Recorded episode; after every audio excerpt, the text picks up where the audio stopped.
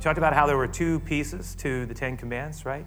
There's the whole uh, first part of them that talk about mainly our relationship with God, and uh, they're vertical in nature. And it's, it has everything to do with our own heart before the Lord. And then there's the horizontal pieces. The six we talked about five through ten really has to do with, with people.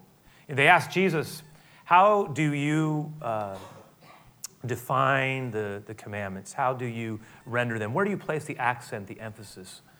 Know, what's, your, what's your perspective on the 10? And Jesus said that, that here it is. Here is the greatest commandment that you are to love the Lord your God with all of your heart, soul, mind, and strength. He said, This is the greatest commandment of all. And then, secondly, to love your neighbor, love people as yourself.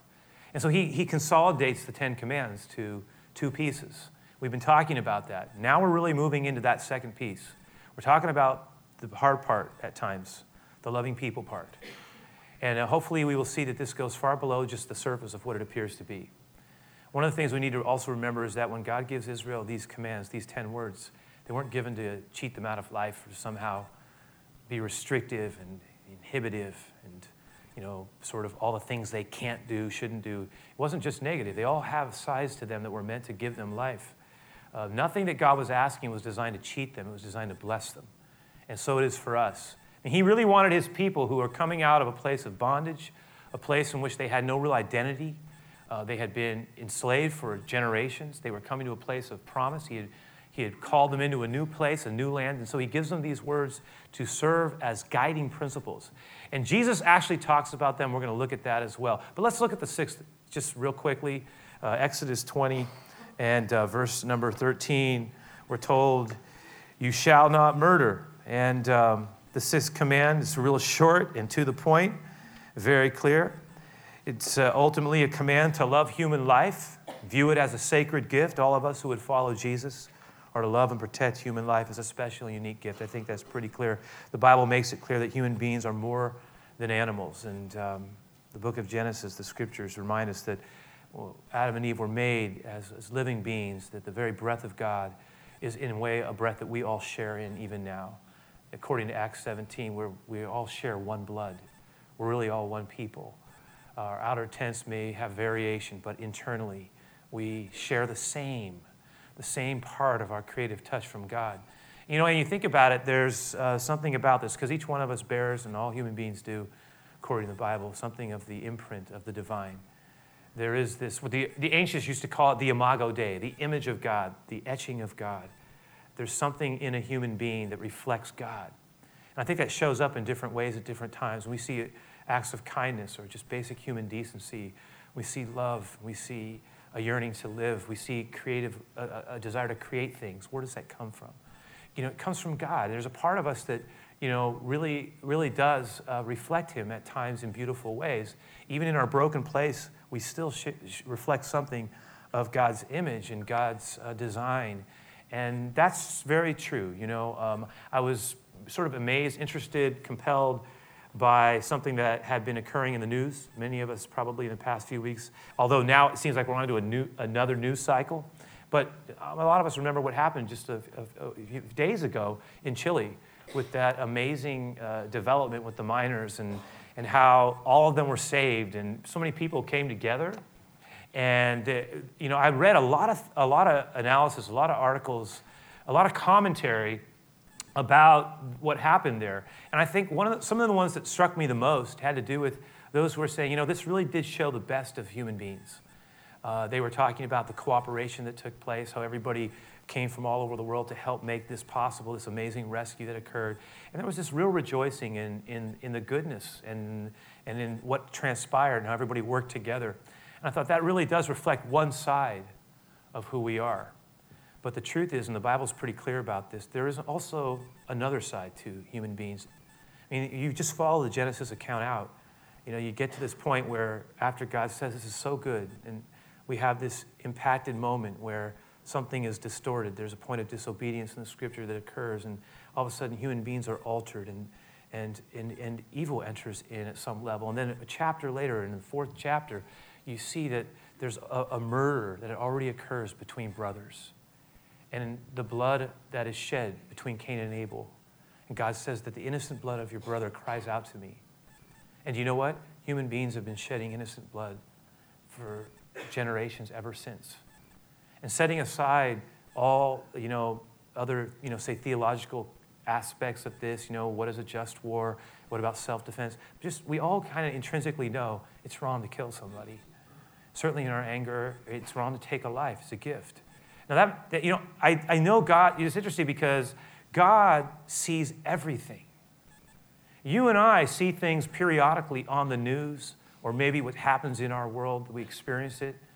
But there's so, do you know how much stuff is being done that is absolutely unbelievably horrifying from by one human being to another all over the world at every moment of every day?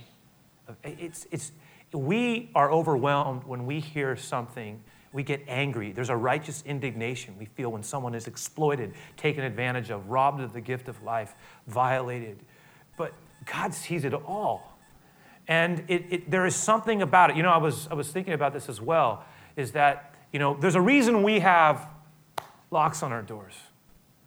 And then there's a reason why we, we, we have to have laws. And we have people who enforce those laws. And there are places in the world right now where lawlessness prevails and there's anarchy and it's people are not safe and you can't have any kind of real community when you have an environment where people are left to go on their own because we have a human pattern listen history teaches us that when left alone human beings will despite the better angels there's the other side who will exploit and take advantage survival of the fittest um, hurt other human beings. It's just real. That is real. That is not made up. It's just a part of, you know, we are the jewel of creation, but we are a fractured jewel. The Bible says in Jeremiah 17, let's put this up real quick. Again, just foundationally here. Says this that the heart is deceitful above all things and desperately wicked, and who can really know it? There was something about that phrase, desperately wicked, that I thought, wow. First, I thought the word wicked, it's kind of confrontational, but that word desperately, there's something there that speaks to the human condition. And so, in spite all of our, our capacity for good, which is there and real, there's also this other dark side, the other side, that's very real as well. And in our brokenness, and I often think about our violent world and how violent our Lord um, had to come and give his own life to endure, the violence he endured. There's something about Jesus' coming and his ultimate death and, this, and the way in which he was treated that speaks to the worst of the human experience. In the mystery of God, in his saving us, he enters into the worst. So, this commandment has direct relevance in and of itself. But what's interesting is that Jesus took it to an entirely different level. Because I think a lot of us might feel like, well, you know what? This is the one command that I probably will never violate. And we might feel like it doesn't really apply to us, but I'm going to tell you something. Where Jesus took it hits every one of us. And he has so much to say about it. Let's look together. In Matthew 5, this is Jesus' commentary. This is part of his, his Sermon on the Mount. And uh, a lot of us, you know, the imagery that we used both on the cover and, and in the bumper that led into this, this had to do with, you know, Dore's portrait of a picture of Jesus on, on, on the sermon you know, giving the Sermon on the Mount. And uh, the reason we selected is because this is where Jesus gives his commentary on the sixth command. Now look at Matthew 5. It says here that you, Jesus says, You have heard that it was said to those of old that you shall not murder.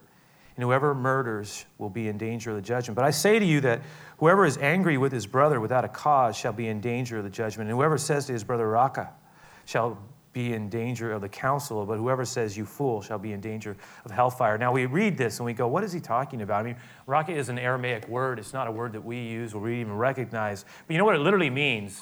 It meant in Jesus' day, and they left it in there because it had a meaning. It, it literally means empty headed. We would, it's a, it was a, a way that um, a person could insult another person in Jesus' day, speak contemptuously of them. We would probably say in our more contemporary rendering, um, you, you stupid idiot.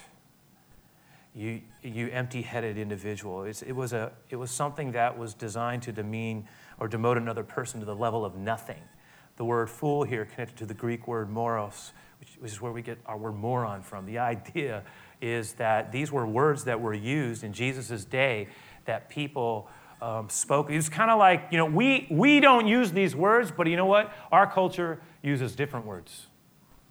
And it's amazing what can be what people say. Oh, we're so inundated with it, so accustomed to hearing it that we hear it everywhere we go. You know, people get mad at somebody, someone honks the horn, someone rolls in the window, you know, blank you, whatever else is going on. People speak this about one person, this about another person. I mean, it's just part of our language, right? I mean, we, you hear it all the time, and it's there, and people demeaning other people. And it's sort of like, even maybe even this week when we were angry, things came out of us, words that, that were meant to hurt and harm, and sometimes it happens because we feel like we were, we were demeaned, we were hurt. You know, we're going to talk about that in, in, a bit. I think it's one of the things that Jesus makes clear is he's, he's saying something when he, when he says this. He's saying, look, you say when someone murders someone that that person needs to, to be judged and they should be brought before the court. And ultimately, they're in, in danger of an even greater judgment, hell itself. He goes, and that makes sense because you say that's what happens when someone murders someone. That's what that happens. He says, but I'm going to tell you something. Uh, when, when we speak reckless, ang- reckless, angry words, when we um, demean other people as idiots and fools, he says, you also, my friends, are in danger of judgment. I mean, Jesus takes it to an entirely different level. I mean, it's almost like he's saying, don't think that you've got it made just because you haven't killed or shed innocent blood because you're guilty enough if you've harbored or verbalized contemptuous anger, malice, hostility, if in a reckless moment you've, you've demeaned another human being created in God's image, or simply wished ill upon someone. It's like Jesus is saying, if you've done that, you've already murdered in your heart. Because the same root. And as I was thinking about it, I thought, Lord, you know, you know, I may not have used profanity against somebody. It's just kind of not what I do. But Lord, even this week, uh, I know. I think I was examining my own heart. I go under your under your criteria. I, I have things inside of me. I have anger. I was angry at this person. Um, have I poorly assessed this person? Has my attitude been improper with this person? Have I allowed my anger, my resentment to justify a response that is not good in your eyes? Have I demeaned this person in my heart?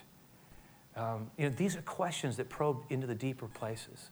You know, when I was a young believer, uh, just a teenager, one of the things that I was introduced to was a small little book by an amazing theologian by the name of John Stott. John Stott writes this book called Basic Christianity, which has to do with the fundamentals of the Christian faith. In that book, he actually devotes a chapter, a very small chapter, to the discussion of the Ten Commands. In that discussion, he gives about a paragraph to each. I remembered the sixth command, and over the years, as the decades have passed, and they have, um, I remember first hearing about these words. And um, I remember what he said and how much it convicted me. And I, by the way, can I say this? I think there's a difference between conviction and condemnation. I think that condemnation, when we just feel condemned, tends to paralyze us in our guilt and shame. I don't think really that's what God wants to do. I think Jesus said it as well. But I think conviction is when our heart is shaken and we are moved to respond to something that we recognize is not what God wants. And we feel a need, a stirring to address something. We feel convicted by it. Like that word hits us. And I remember reading Stott's uh, explanation of the sixth command. This is what he said. I'm just going to read it to you, it's not your handout. He said, This is not just a prohibition of murder. If looks could kill, many would kill with a look. If murder can be committed by cutting words, many are guilty. Indeed, Jesus said that to be angry with someone without a cause and to, and to be insulting are just as serious, while John draws the right conclusion when he writes, And anyone who hates his brother is a murderer. We'll put this up. Every loss of temper, Stott writes, Every outburst of uncontrolled passion, every stirring of sullen rage, every bitter resentment and thirsting for revenge, all of these things are murder. We can kill by malicious gossip. We can kill by studied neglect and cruelty, by what we don't even say but agree to complicitly and let fly by, not addressing it. We can kill by spite and by jealousy. We probably all have done so. Very powerful truth there. Now, someone will say, well, how can Jesus say it's the same? I mean, it's, he, okay. Yes, is there a difference? There is a difference. Obviously, we know that. There's a difference between literally killing someone and killing with words. But Jesus is saying there's more connected to these two things than we realize. And he has some things that he wants to remind us to be aware of. Because again, the temptation is to say, well, you know, this doesn't really apply to me. I'm going to say it totally applies to all of us. And God wants to get at some things here. Now, look at another piece of uh, scripture here. This is actually from an exchange that occurred between Jesus and Matthew 15. It's recorded there, it's in the handout, and his disciples.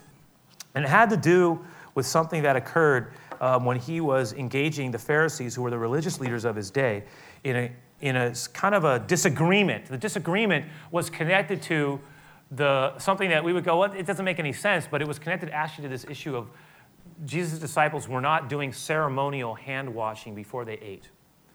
And the Pharisees felt like Jesus was being cavalier with certain principles that if he truly was someone who uh, cared about the things of God as he claimed to, to, that he would correct his disciples and compel them to pay attention to this, this small but important in their mind detail of observation.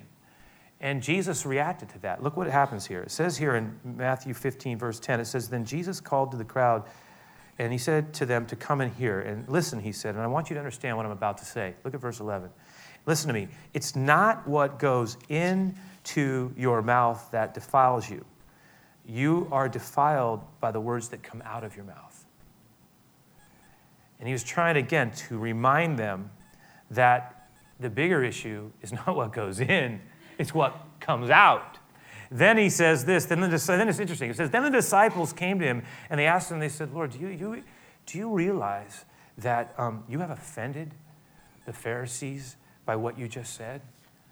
And it's like, oh, I hear Jesus going, oh, you know, thanks for reminding me. I forgot about that. I didn't, I didn't take that into consideration. Of course I knew what I was saying, you know.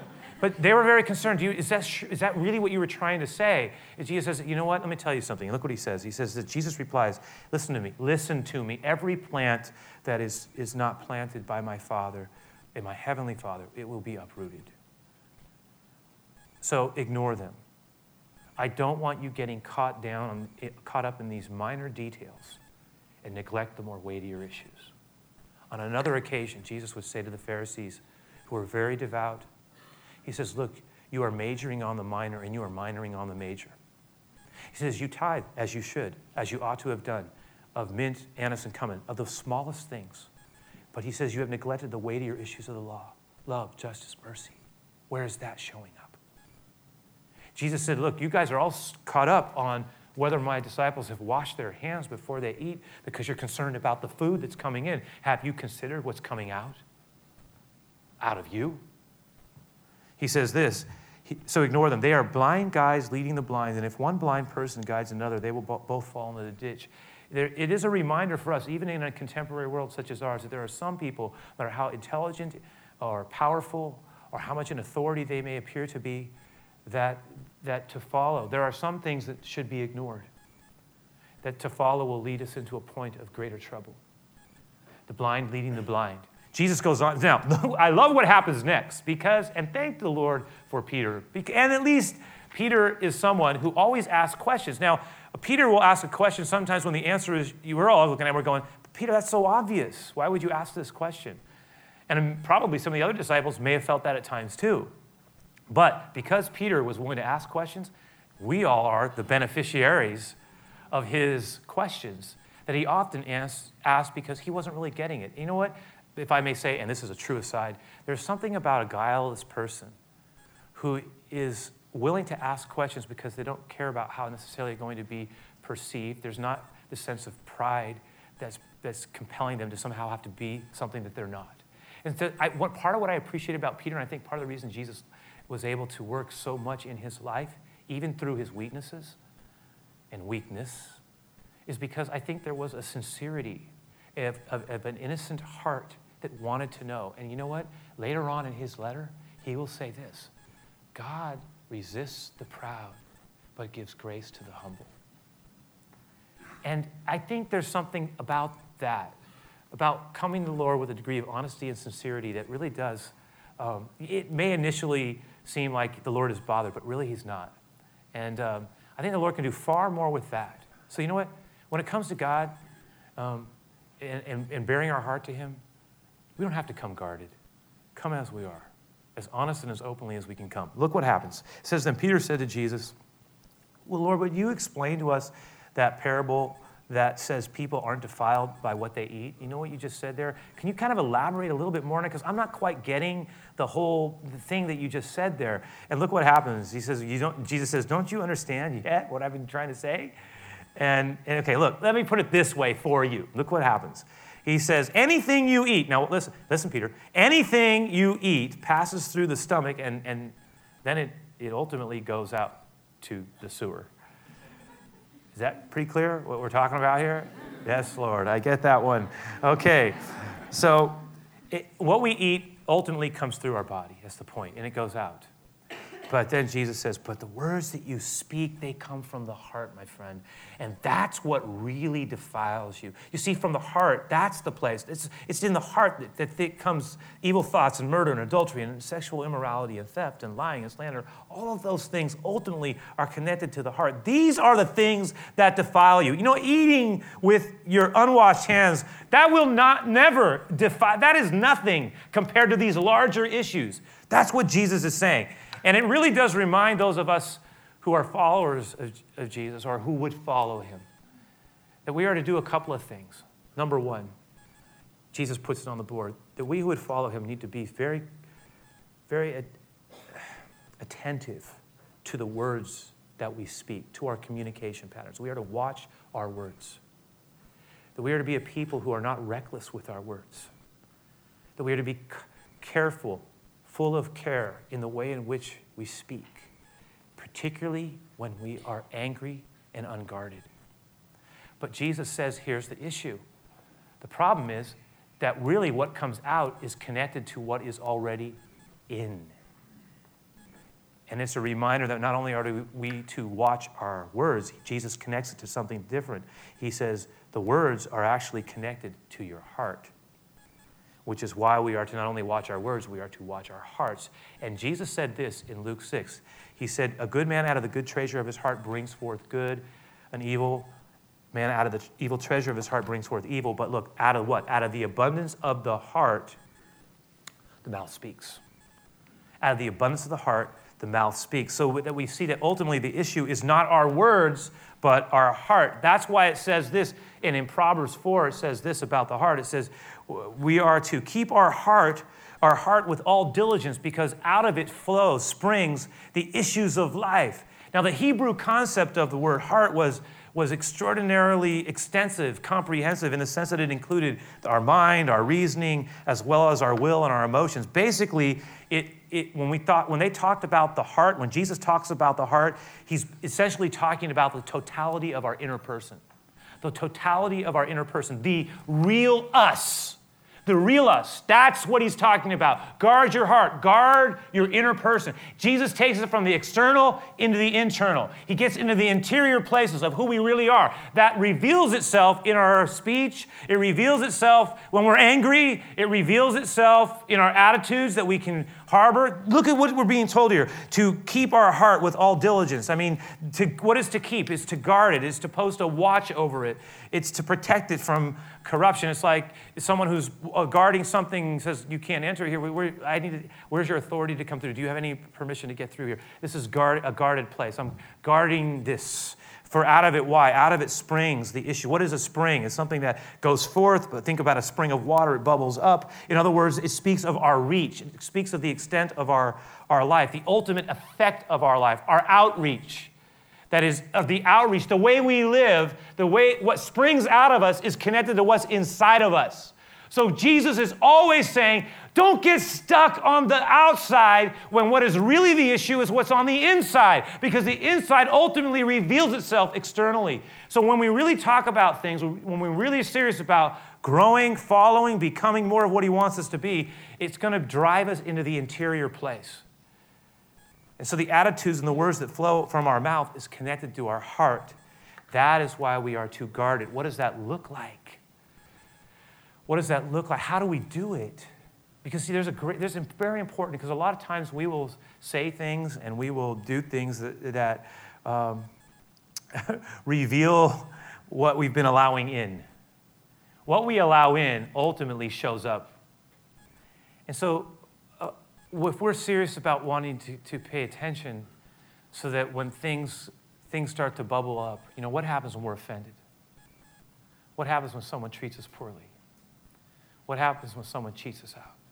What happens when someone starts saying things about us? Or what happens when an opportunity to join in with a conversation about someone who's been doing us wrong on the job you know, um, what about when someone gets a promotion that we were wanting? What about something gets blessed and we didn't want them to get blessed? What about our hurt? What about that person who's offended us? What about that attitude inside of us that's been lingering there for a long time? You see, that's what the Lord is wanting to get at because that's the stuff. There's a lot of times some of us never say anything, we hold it in, but we have anger and resentment.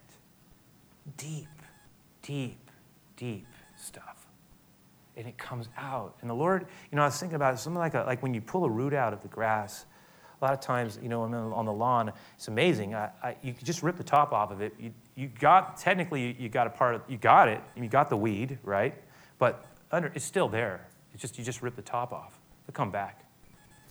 But to get it, you, to uproot it, Jesus used that language of uprooting. You got to really dig down and get in there and get it. But when you get it out, you know what I've noticed is that you pull that thing out, it's not like, oh, all of a sudden there's this grass covering it up. You got a, you got a hole, you got a little bit of a, of a spot that has nothing in it. If you really get it out of there, you're going to have to, oh, we have to be thoughtful also about what's going to replace that. What's going to get in there? How do we do this? How do we get better? See, the Lord is always about wanting us to move forward in ways that He's going to keep challenging us to not allow things just to run rampant in our heart because and it will show itself up. It shows itself up in the way in which we manage our conflicts, in the way in which we react when we feel that we have been mistreated. It, it, it is deeply intertwined with our response patterns and the attitudes that we are okay with that ultimately create uh, uh, the moments where we say things that we have deep regrets. And we live in a culture where you can, if we're not careful, we can say something and oh god did i can't i said that or i i, I shouldn't have said that. I shouldn't have done that. It's gone. It's done and now I, I I didn't really mean I was mad. At the time, I was mad. I, I, I, I, I, it was too late. When we're on the road, same thing. What comes out of us, you know? How do we, you know, again, I was trying to say, I was sitting with this. I was saying, Lord, there's in me. What is it? This, there, it's in there. You want out. You know, teach me your ways. Let the, let the words of my mouth and the meditation of my heart be acceptable to you, Lord. As your psalmist said in Psalm 14. Help me, Lord, to, to not harbor things, uh, to watch my words. And then this is the last piece here to go from being a person who, see, this commandment is about not just not speaking demeaning words, it's about being a person who speaks words of life. See it? Blessing and life. If the negative is don't kill, don't murder, the positive is the other side is be a life giver. So it's not just what we're not supposed to do. Obviously, we're not just not to be killers, we are to be life givers.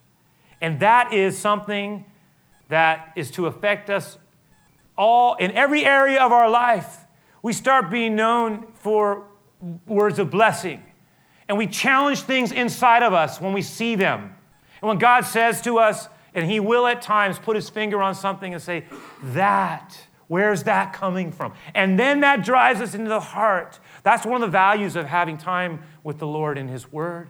That's one of the values of having times where we have a small group that we're, we're interacting with around these words. We're praying for one another. We're sharing at a far more than just surface level. We're talking about our spiritual life, heart issues. Where am I at right now? Where's my struggle?